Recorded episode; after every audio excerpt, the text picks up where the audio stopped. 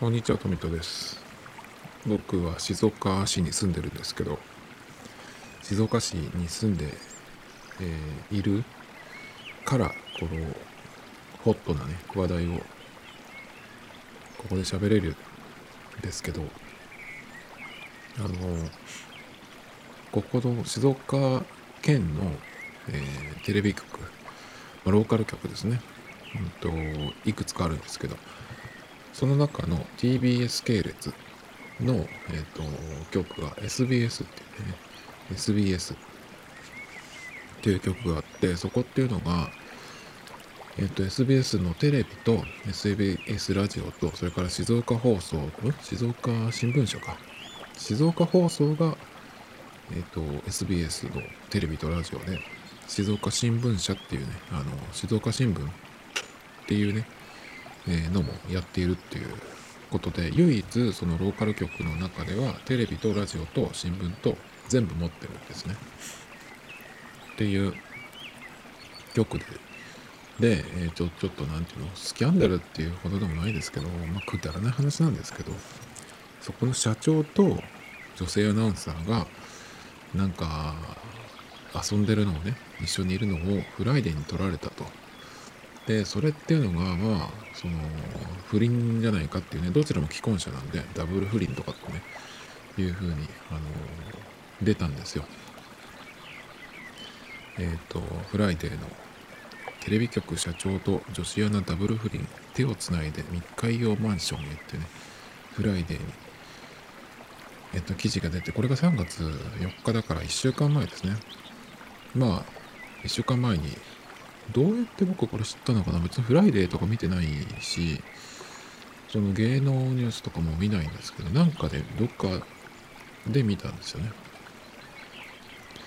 で、なんだっけな、多分このテレビ局社長と女子アナの不倫っていうのが、えっ、と、どっかで見て、あうっかりクリックしちゃったんじゃないですかね。そしたら、まさかの自分のいるところの、えー住んでるところのテレビ局ローカル局の社長と女子アナだったっていうね。まあちょっとびっくりしましたけど。なんだこのしょぼい記事はと思って。そんなさあのーねえだってやりそうなのはどこなんだろう。NHK とかだってあんのかな。NHK はないかさすがに。お金なさそうだもんね。だから東東京だったらキー局だったらどこやりそうなの？は TBS フジテレビ？わかんないですけど。そういうところだったらさ。でもこういう時ってそのテレビ局社長と女子アナってなった時って普通だと考えるとそのアナウンサーの方が知名度が高いはずなんでそのアナウンサーの名前がバンって出るっていうのが普通だと思うんですけどどっちもその社長とか女子アナっていうそっちの方がタイトルに来てるっていうことはあの開けてみると大したことはないんですね。しょぼい知名度の低いやつだったりするんでまあそういうなんかしょぼいやつだろうなと思って。テレビ局社長っつってて他にまあローカル局もあればケーブル局とかもあったりするんで。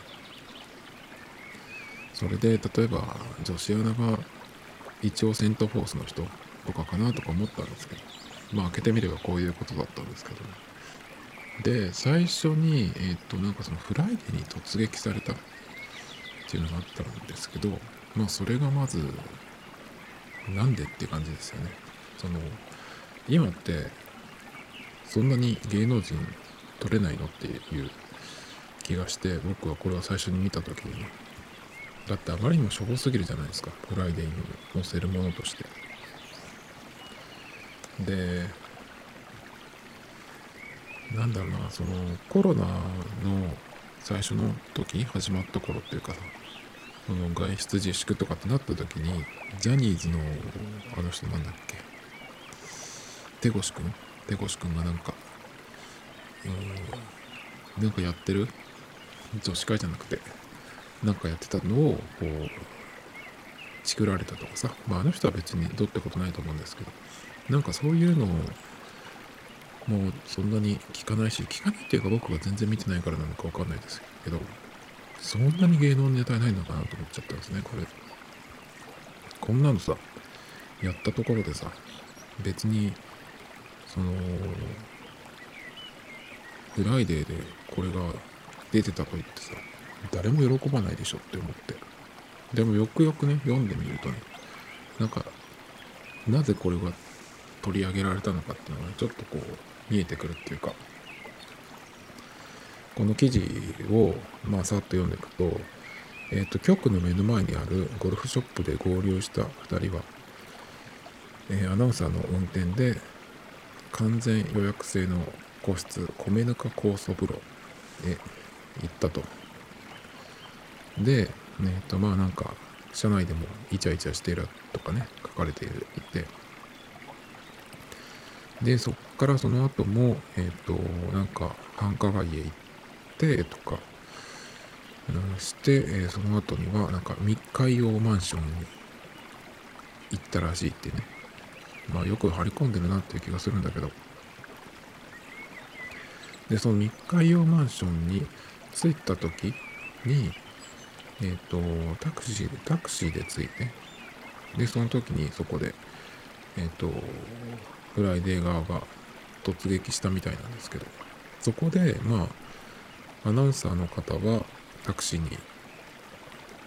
乗せてで一人でね社長が記者に向かったみたいですけど。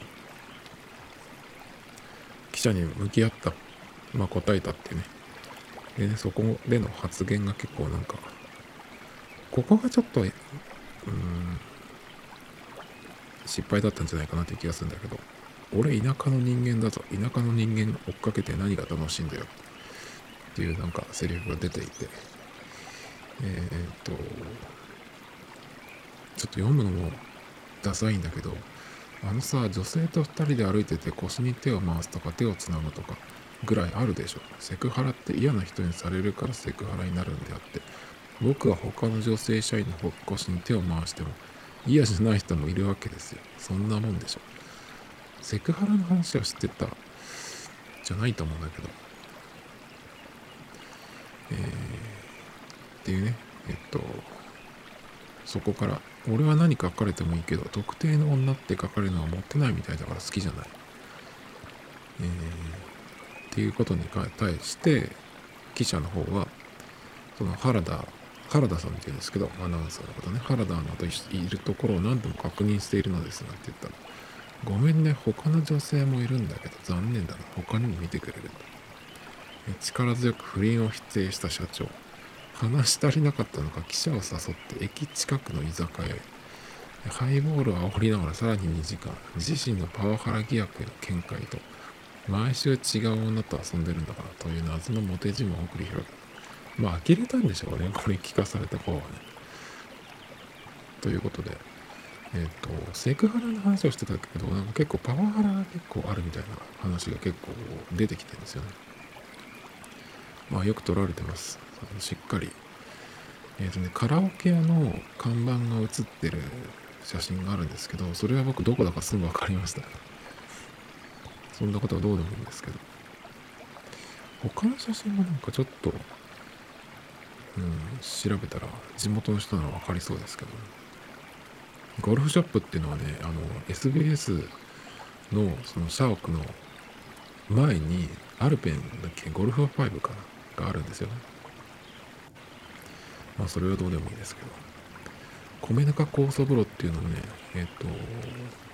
ググるとすぐわかりますね、どこだかね。それとか、うんとね、面白いのがね、その、このフライデーの記者が突撃した瞬間の写真が出てるんですけど、ゴルフ旅行から帰った2人を密会用マンションで直撃。これだから、え？ゴルフ旅行？これ別の日ってことかな？多分そうだな。だと思うな。何日か違う日で撮られてるっぽいね。どうだろうこれは。全部同じかな。まあいいけど。そしてその、えー、突撃されたタクシー降りたところの写真なんですけどなぜかアナウンサーが、えグラスを2つ持っているんですよ。中身が入っていて。中で飲んでいったのかわかんないですけどグラスで飲むかってちょっと謎のでこの後にえ、ー、と乗っちゃってって言ってその、えー、アナウンサーをタクシーに乗せて、えー、行かせたらしいんですけどこのグラスはどうしたんだろうとかねちょっとそんな方が気になっちゃうんですけど。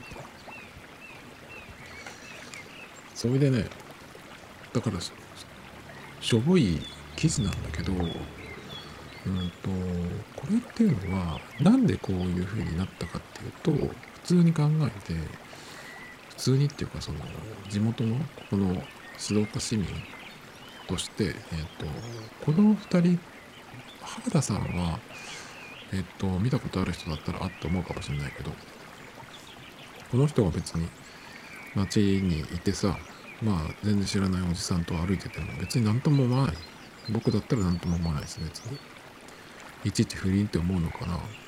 ていう人もいるかもしれないしまあテレビ局の人だから。なんかね。うーん。わかんないけどそう不倫っていうふうに思わないんじゃないかなあんまり。そういう感じに見えないとかさ。僕が思わないのか。そういう雰囲気がないのか。わかんないですけど。そのおじさんの方もさもしかしたら旦那かもとかさ思うかもしんないじゃん。っていうぐらいねそのあんまりこう引きつけるカップルではないんですよ 正直言って。でだからさそのそれを静岡の人が街中で見たとしても分かんない。気づかないと思うんですよね。見ても別にどってことはないと思うんですね。だからおそらくだけどこれはその SBS のとか静岡放送の中の人のリーク。リークっていうとあとなんか他に言い方ないかな。その告発だと硬いけど。うんと垂れ込みじゃないかなっていう気がするんですよね。でそれっていうのはその一発この不倫疑惑っていうだけじゃなくてあの結構なんかパワハラの話が結構出てくるんですよね。でその割といい社員の人も辞めていったりとかしてるっていうのがあったんでだから多分そういうのをあのまとめてパッケージとしてその複数人なのかそれかもっとこうここに行けば取れますよとかさそういうのも含めてフライデーに垂れ込んだんじゃないかなってあとその結構ねその発言とかが結構その今のメディアとかネットとかでこう食いつかれそうな感じなんですよ。割とこうワンマンで威張ってる感じ。こんな人が社長やってるなんて知らないからさ僕なんかも。だから多分そういうところまでを面白がってフライデーはわざわざね、この人たちを取りに来たんじゃないかなっていう気がするんですけど、メディア王とかね、言われてますよ。テレビ、新聞、ラジオと3つ持ってる、まあ、唯一の局なんですけど。で、新聞の、静岡新聞の発行部数っていうのが、この中部エリア、東海エリア、で、中日新聞っていう名古屋の新聞が一番多分大きいんですけど、それよりも発行部数があるみたいなことも書かれてたんですけど、そうするとなんかすごいみたいですけど単にあの昔から撮ってるお年寄りのうちが多いんじゃないっていう気がするんだよね。だからじゃないかなっていう気がするんですけど。でこの社長さんっていうのが創業者の孫で3代目。3代目なのかちょっとわかんないけど孫っていうことで。まあだから何もしなくてもさメディア王っていう風になるんじゃないっていう気がするんですけど。もともとこの人は電通かどっかにいた人とかって出てましたけどね。全然そんなこと知らなかった知らなかったですけど。ねで、まあ他にもなんかこれ系の記事がいろいろ出ていて、うんと、どこだっけな。まあ結構ねその、えー、フライデーに出たっていうところからの流れというか対応というかねそういうのも出ていましてなんかえっ、ー、とまず、えー、局局だっけかな？の公式サイトで、えー、その謝罪文みたいなのをね出したそうです。まあ、最初はその全くやましいことはないっていうふうに訴えていてだから普通にしてるぞっていうね。それなんかすることで認めたことになるっていうね。まあそれもそうなんだけど本当のとこっていうのはわからないじゃないですか。とねどうどうしたらうん不倫だってなるのかっていうとさ普通だったらさうんどっかのホテルに行くとか、まあ、ラブホから出てくるとかっつってもあのまあ普通は確定って言われるけどさラブホから出てきてもあのやってませんとも言えるしまあだからそこは本人のまあ言うことなんですけど。もしかしたらえっ、ともう立たないんでね。あのできないのでやってませんっていう話もあるかもしれないんですけども。でここのねその謝罪文っていうのがねちょっとねツッコミどころがあって。読者視聴者聴取者ラジオもやってますからね。で関係者の皆様この度は写真週刊誌の報道に関しまして読者視聴者聴取者関係者の皆様にご心配やご迷惑をおかけしまして誠に申し訳ございませんでした。ここまでは別に普通じゃないですか。ここですよ、ここから。社としてのコンプライアンスへの取り組みが不十分であったことを厳粛に受け止め、今後このようなことが二度と発生しないようにと書いてあるんですけど、コンプライアンスって関係あるの？これって。社としてのコンプライアンスへの取り組みが不十分であった。どういうことこれは？これはえ垂れ込まれたことがコンプライアンスへの取り組みが不十分だった。っていうふうに言いたいのかな。ちょっとよくわかんないんだけど。コンプライアンスじゃなくてえ社長だけなんじゃないのかなって。思うんだけどちょっとわからないですけどね。う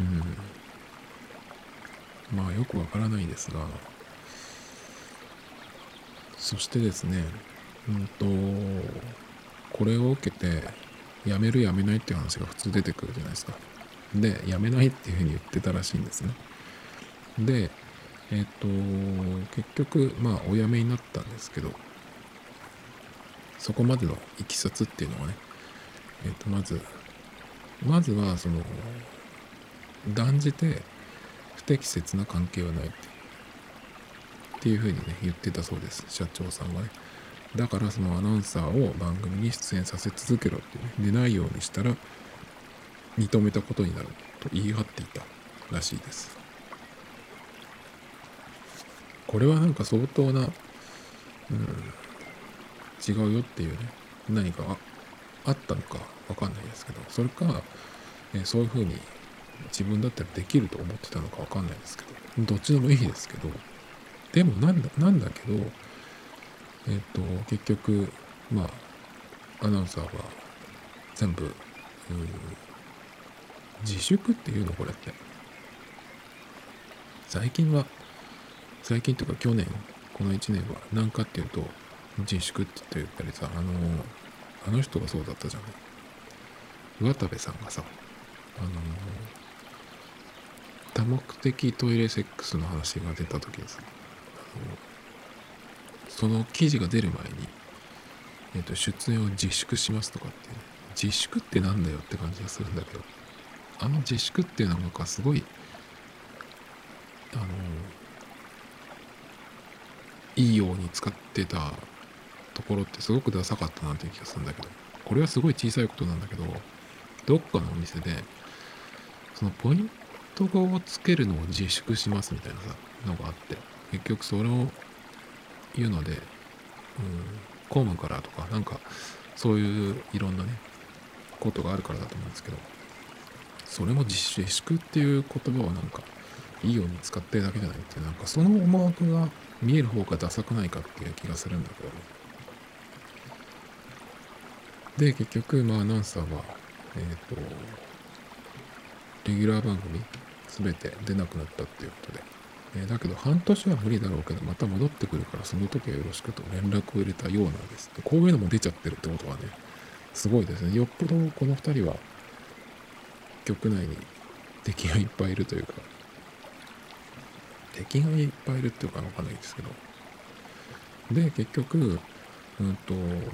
まあ社長も最初はえっと放送の方 SBS そっちの方を辞任して新聞社の方は残るっていうふうに言ってたみたいですね。っていうのはあのアナウンサーと絡んでの、えー、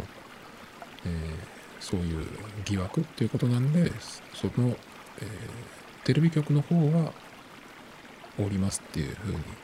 してだけど新聞社の方はね、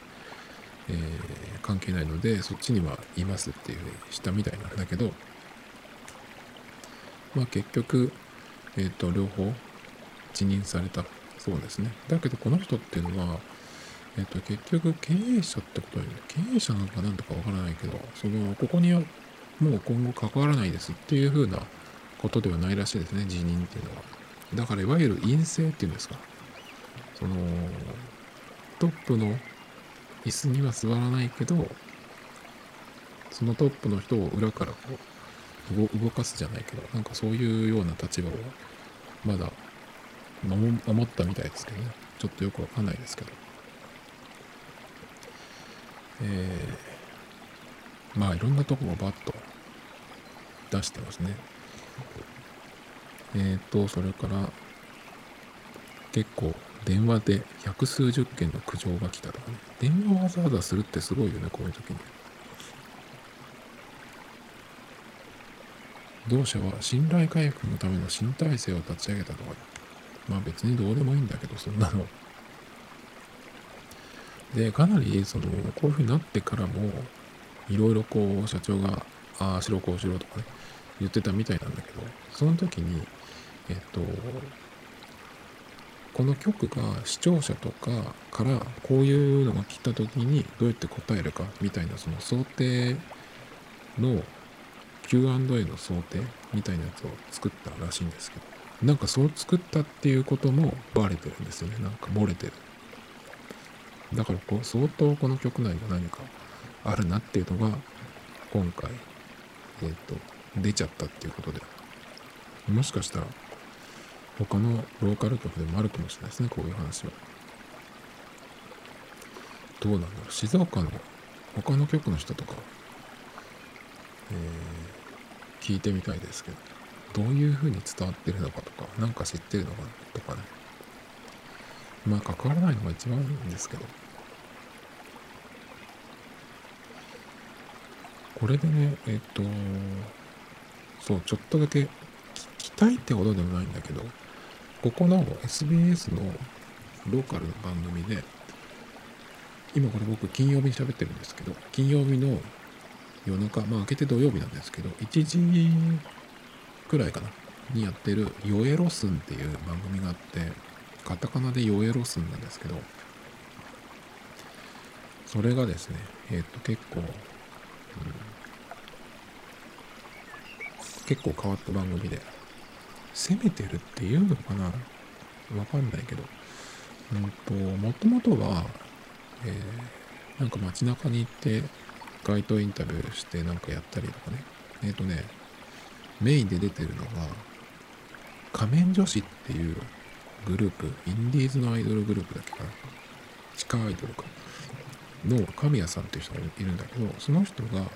静岡県の岩田かどっかの出身なんですね。それで結構その SBS の深夜番組を何年もやってるんですけど、僕が見たのはつ、いつ頃だっけかな？こんな遅い時間じゃなかった時に見てたことあったんですけど、今は本当に遅くて、で、最近はね、なんかその、e スポーツって言ってもなんかそのサッカーゲームをやってるような番組で、といっても、最近ここ何ヶ月かたまに見てもゲームやってることってほとんどなくてこの間はなんかドライブしてバンジージャンプに行ったりとかねなんかよくわかんないことやってたんですけどあとよくやってるのはツーリングに行ってますねこの神谷さんっていう人があのバイクの免許を持っている人で結構大型のバイクを乗れる人なんですよね。なんでそれに乗ってその浜名湖の方行ったりとかなんか行ってましたね。そういうのも最近よくやってるなっていう印象なんですけどでこの番組でたまたま先週見た時に、えっと、別の女性アナウンサーの家に行ってなんかその、えー、家の中漁ったりとかね。そうしたらなんだっけな。昔付き合ってた人との写真とかが出てきてうんとどっかの有名なアナウンサー男性のアナウンサーと言ってたけども誰だか知らないですけど。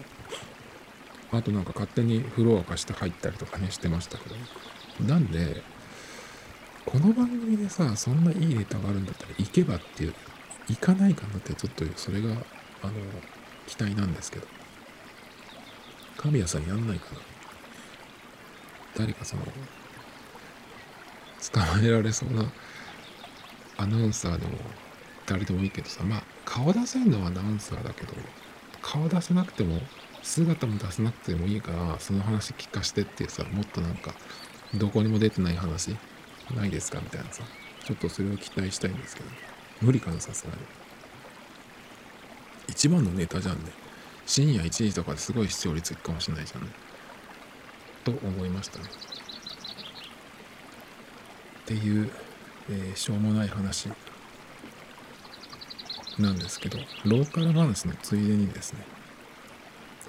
春に結構静岡もイベントというか恒例のお祭りみたいなのがあって。まあ秋に大道芸があるんですけど大道芸は去年はえっ、ー、と中止ですねで静岡祭りっていう春のお祭りも中止になっていて今年どうなんだろうなと思っていたらですね今年は2年ぶりに開催っていうことで、えー、だけど、まあ規模は縮小するよってことでね、去年僕これのことちらっと触れたんですよ。っていうのは、この、えー、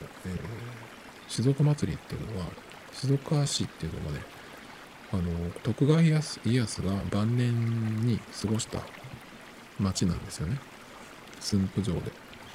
若い時には浜松城にちらっといた。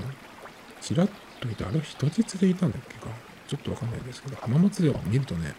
衝撃的ですよ。小さくて。ワンルームっていうほどじゃないけど、もうなんか一部屋みたいなぐらいの、本当にちっちゃい、あの、城ですね。城っていうか、わかんないですけど。最近その近くにスタバができたんですよね。浜松、浜松市はスタバがすごいいっぱいあって、で、結構お店がそれぞれ形が違うんでね、いろいろ行くと楽しいかな、楽しいかなっていうか、まあ、好きな人はね、あの、あと、スタバのアプリで支払いやると、そのお店ごとにスタンプっていうのが集まるんで、浜松だけでも結構行くんじゃないっていう気がしますけど。なんだっけ？ああ、そう。それで、えっ、と、そういう徳川家康のやつがある、あってですね。えっ、と、毎年このお祭りっていうのは、大名行列っていうのをやるんですね。で、そのために徳川家康の役を有名な人が役者さんだったりとか、元スポーツ選手とか、まあ何でもいいんですけど、有名な人が来てやるんです。で、2日間やるんで、その1日目と2日目で別々のその俳優さんが来るんですよ。で、去年はあのそのお祭り自体が中止になっちゃったんですけどそのやる予定だったのが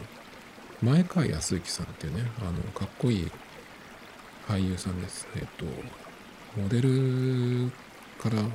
俳優になってえっとね半沢直樹に出てたみたいですけど僕1分1秒も見たことないんでちょっとわかんないですけどまあその前川さんっていう方と、あと加藤亮さんね。僕あの、マスクをしている時にマスクの下で加藤亮さんの顔真似というか変顔というか、をよくするんですけど、その加藤亮さんが来るってことで、ちょっと興奮興奮したんですけど、去年。まあ、あのー、そういうことでね、中止になってしまって、結局加藤亮さんを見ることはできなかったんですけど、まあ、今年ね、その去年オファーした2人が、うん、今年また出られるということで、だけど、まあ、今年はそのコロナ対策で規模を縮小してやるということでですね、うんと、その大名行列っていうのが、ずっとこう街を練り歩くんですけど、それをやめて、えっ、と、なんかステージみたいなとこでやるらしいです。えー、今年大御所花見の宴っていう名前で、大御所ら5人が登壇するステージ演出のみだそうです。で、市内4カ所から約700人が、えー、駿府城公園を目指す登場行列っていうのがあるらしいですけど、知らなかったですかね。これはコースを一つに絞り、参加者も約250人に削減する。250人でも結構いるなって気がするんですけど。あとね、夜になると夜桜乱舞って言って、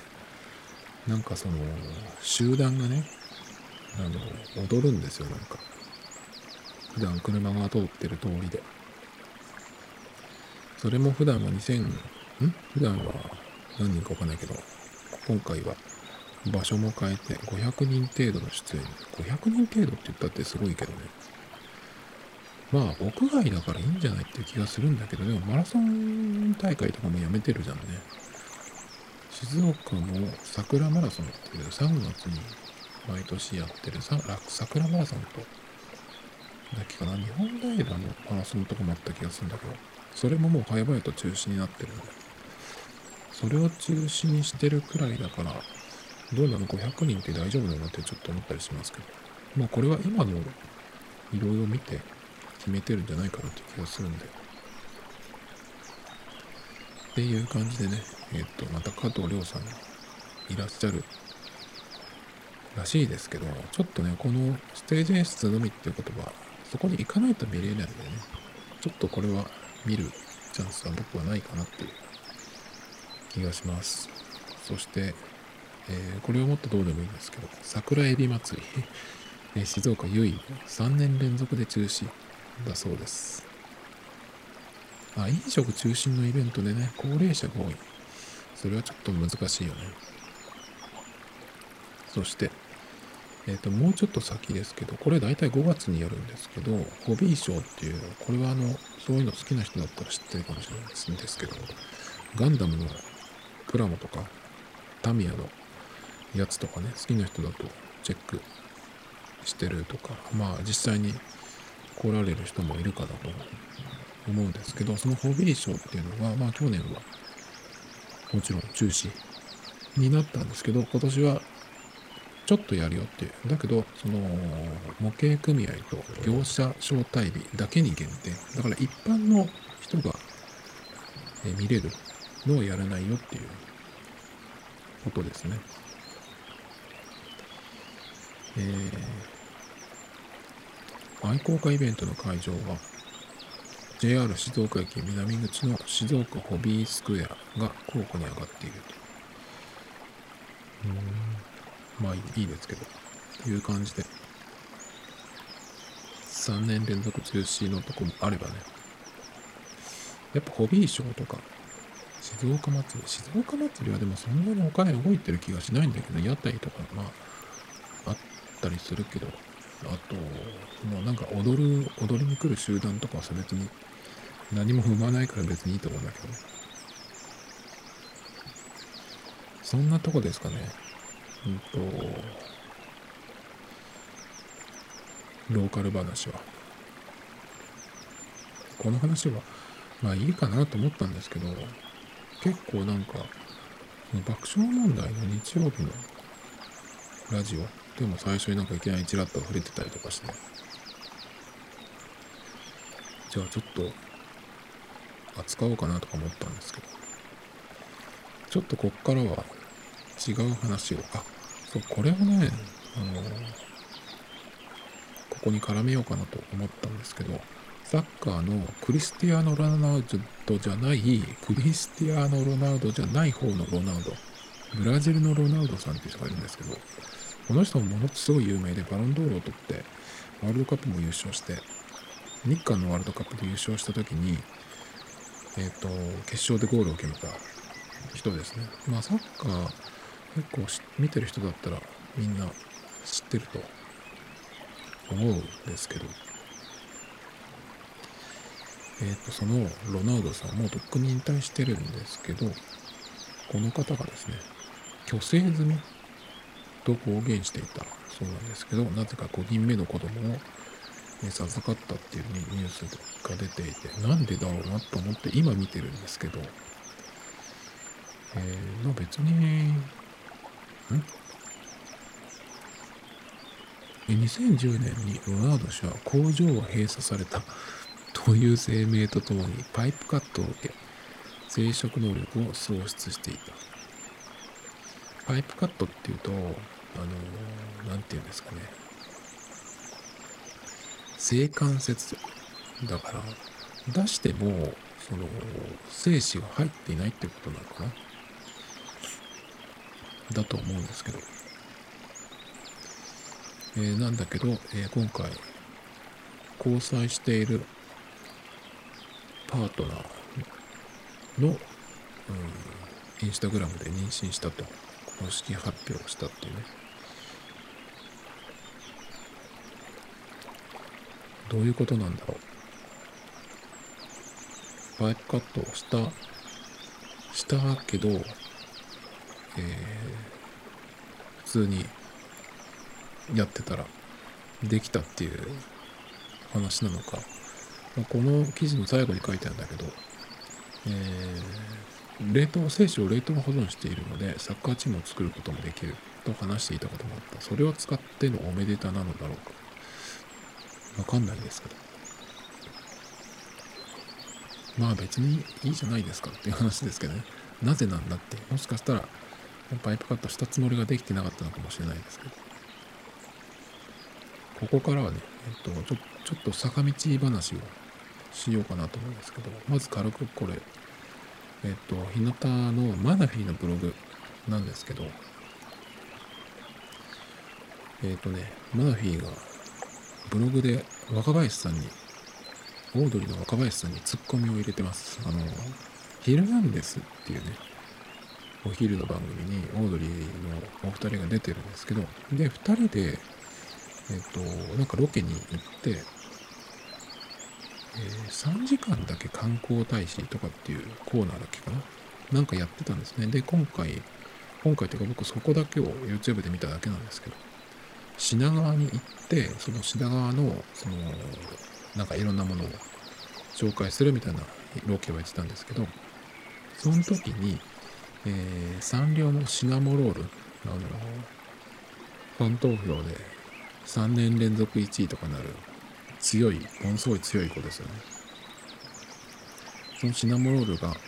え出るっていうことで、マナフィがシナモロール大好きなんですよね。なので、えっ、と、まあチェックして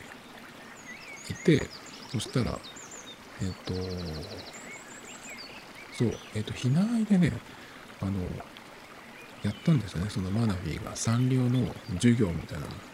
こう、自分がこうみんなにこう、教えたいとかさっていうのを、授業みたいな感じでやるっていうのをやったんですけど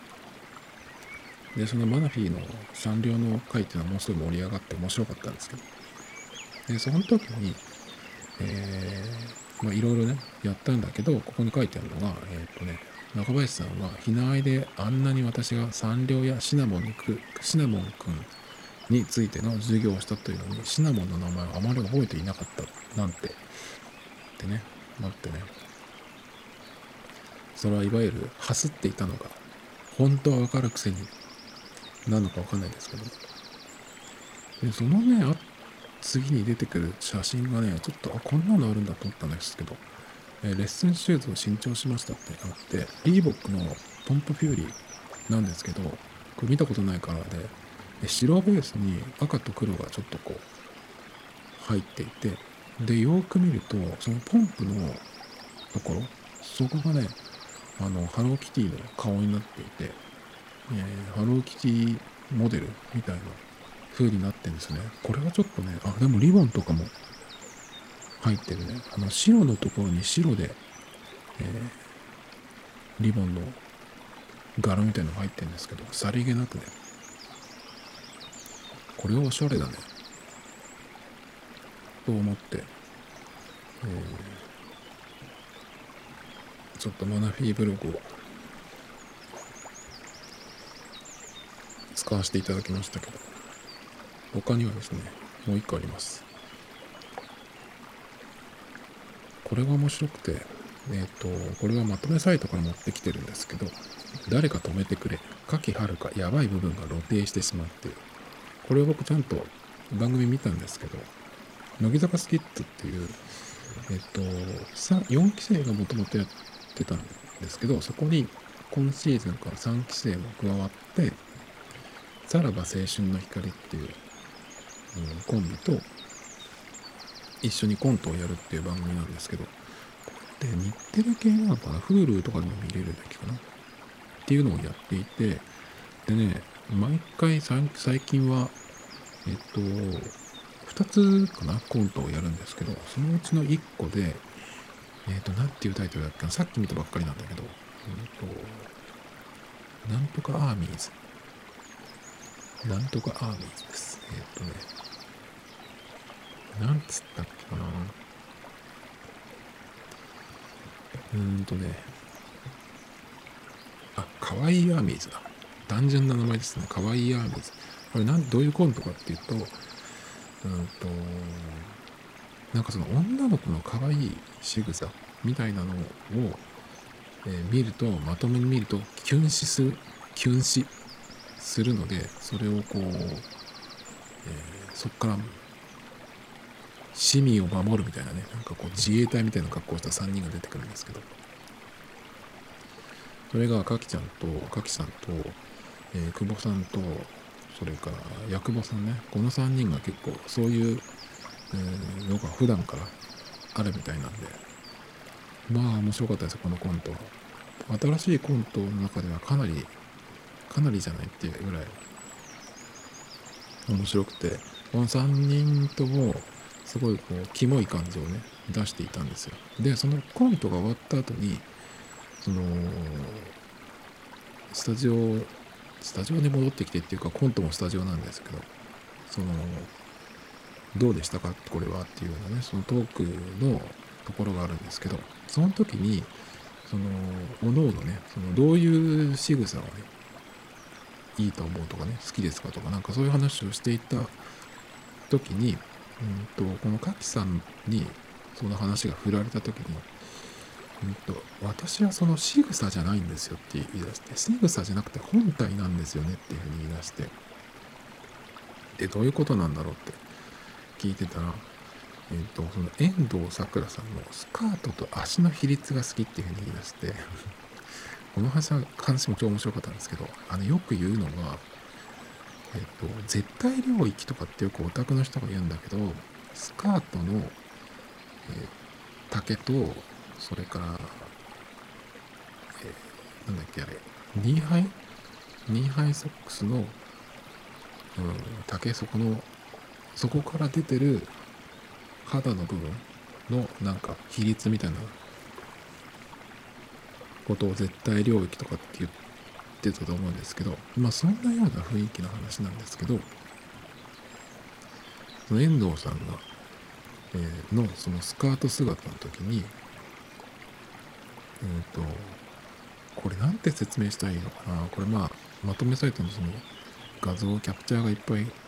出てるのもリンク貼りますけど、スカートの、えー、幅、足のとこと足、なんつってこれ、なんて説明したらいいんだろうな。スカートの外側の幅、足、で足の間の隙間、それからもう片方のそのスカートの足が足のない部分って言ったらいいのかなまあわかんないと思うんですけどこれ、まあ、見たら一発でわかると思うんですけどここのバランスが遠藤さんのはえ素晴らしく美しいっていう話をしていてねで本人はそんなところ見られてると思ってなかったっていうのに対して気づかれないように見てるのでっていうね。っていうふうに言っていてここだけをえっ、と見るとっていうか聞くと抜けだ抜いてくるとこうカキさんちょっとやばいやつじゃみたいにね、えー、なるというかまあそういうふうにここのまとめサイトでは書かれてるんですけど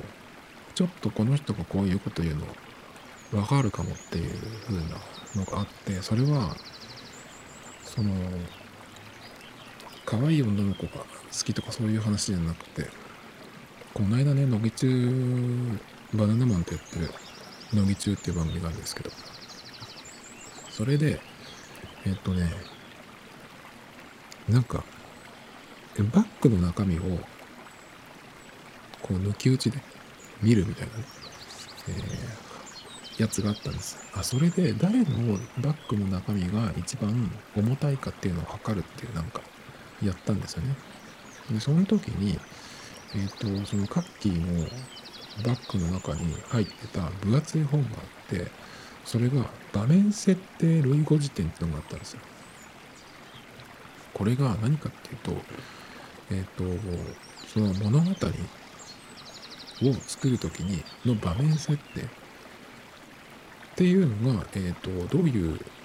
その辞典っていうか、そんなのがあるんだって思ったんですけど、だからその、物語における場面とか場所とかの設定っていうのは結構ベタなものとかもあったりするんでそういうのを避けるためにこういう何て言うの？作られた本みたいなんですけどそういうのをねが、えーと、荷物で持ってたんですけど。でこのカッキカキさんっていう人は絵がものすごくうまいんですよね。プロみたいな漫画家みたいな絵を描くんですよ。だからなんかそういうのを作りたいっていうのもあるのかなっていう気がするんですよね。こういう本を読んでるってことは。だからあれぐらいの絵を描けるっていう人は多分その絵が描けるっていう人は頭の中にその例えば見たものだったり考えたものだったりっていうのをまず頭の中で絵が描ける。でそれをさらにこう紙に出すっていう技術もあって両方あって絵がうまいっていうのがあると思うんですけど。だからえっ、とあのぐらいのレベルの絵が描けるってことは、あのぐらいのレベルってって言われてもわかんないと思うんですけど、乃木坂カッキー絵とかって言って画像検索してもらうと、どれぐらい前かってわかると思うんですけど。で、そのぐらい描けるっていうことは、多分、その、僕みたいに全く絵が描けない人からすると、と比べると、その、見えてる範囲、見えてる、見てる場所とかね、そういうところの感覚っていうのはだいぶ違うんじゃないかなっていう気がするね。細かいところとか、まあそれこそさっき言ったそういうバランスだったりとかね。っていうのをすごくこう見れる、そういう目がある人じゃないかなっていう気がしたんで、なんかね、その単純にその女の子の仕草どうこうっていう話だけじゃなくて、そういうセンスもある人だから、なんかそういう、うん、見方というかね、なんじゃないかなとちょっと思いました。Tomito Times Podcast This program was broadcasted you Anchor FM